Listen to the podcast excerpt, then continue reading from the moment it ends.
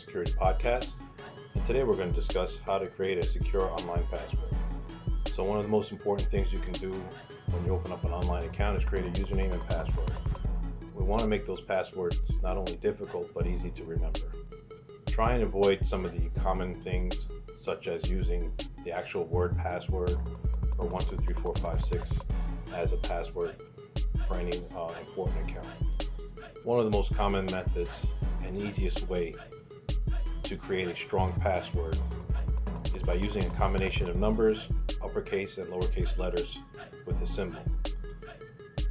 But in some cases, this might be difficult to remember.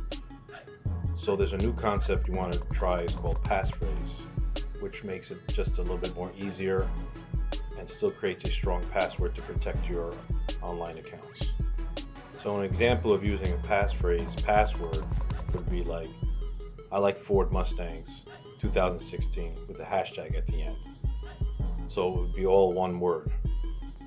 So this would be something easy for you to remember, but very difficult for a fraudster to uh, gain access to your online account. But I would avoid anything that could be directly linked to you. For instance, if I was a Ford Mustang owner, I probably wouldn't use that type of pass phrase. For more free security tips and advice, check out my blog at hightechrefuge.com.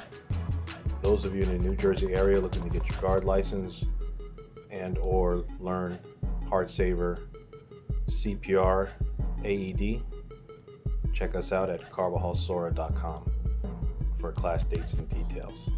Thanks for listening. Take care. Be safe.